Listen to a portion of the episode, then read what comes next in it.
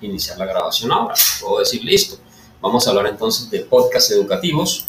Los podcasts educativos son básicamente pues aquellos elementos en los cuales se crean archivos de audio parecidos a un programa de radio, los cuales van a estar básicamente disponibles en la red y que se van a poder acceder a través de un servicio de suscripción.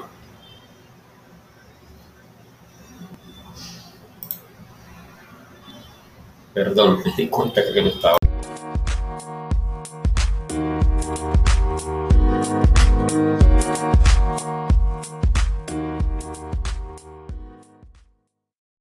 Las herramientas de autor proveen generalmente módulos desde los que se pueden organizar actividades o interconectar pequeños componentes para adecuar el contenido a los objetivos, los conocimientos y habilidades que se busque desarrollar.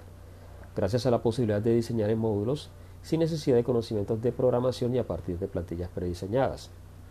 Las herramientas de autor más básicas son aquellas que solamente permiten un conjunto limitado de acciones para que el usuario interactúe con el sistema, como por ejemplo, navegar entre distintas páginas hipervinculadas o ir de una diapositiva a la siguiente.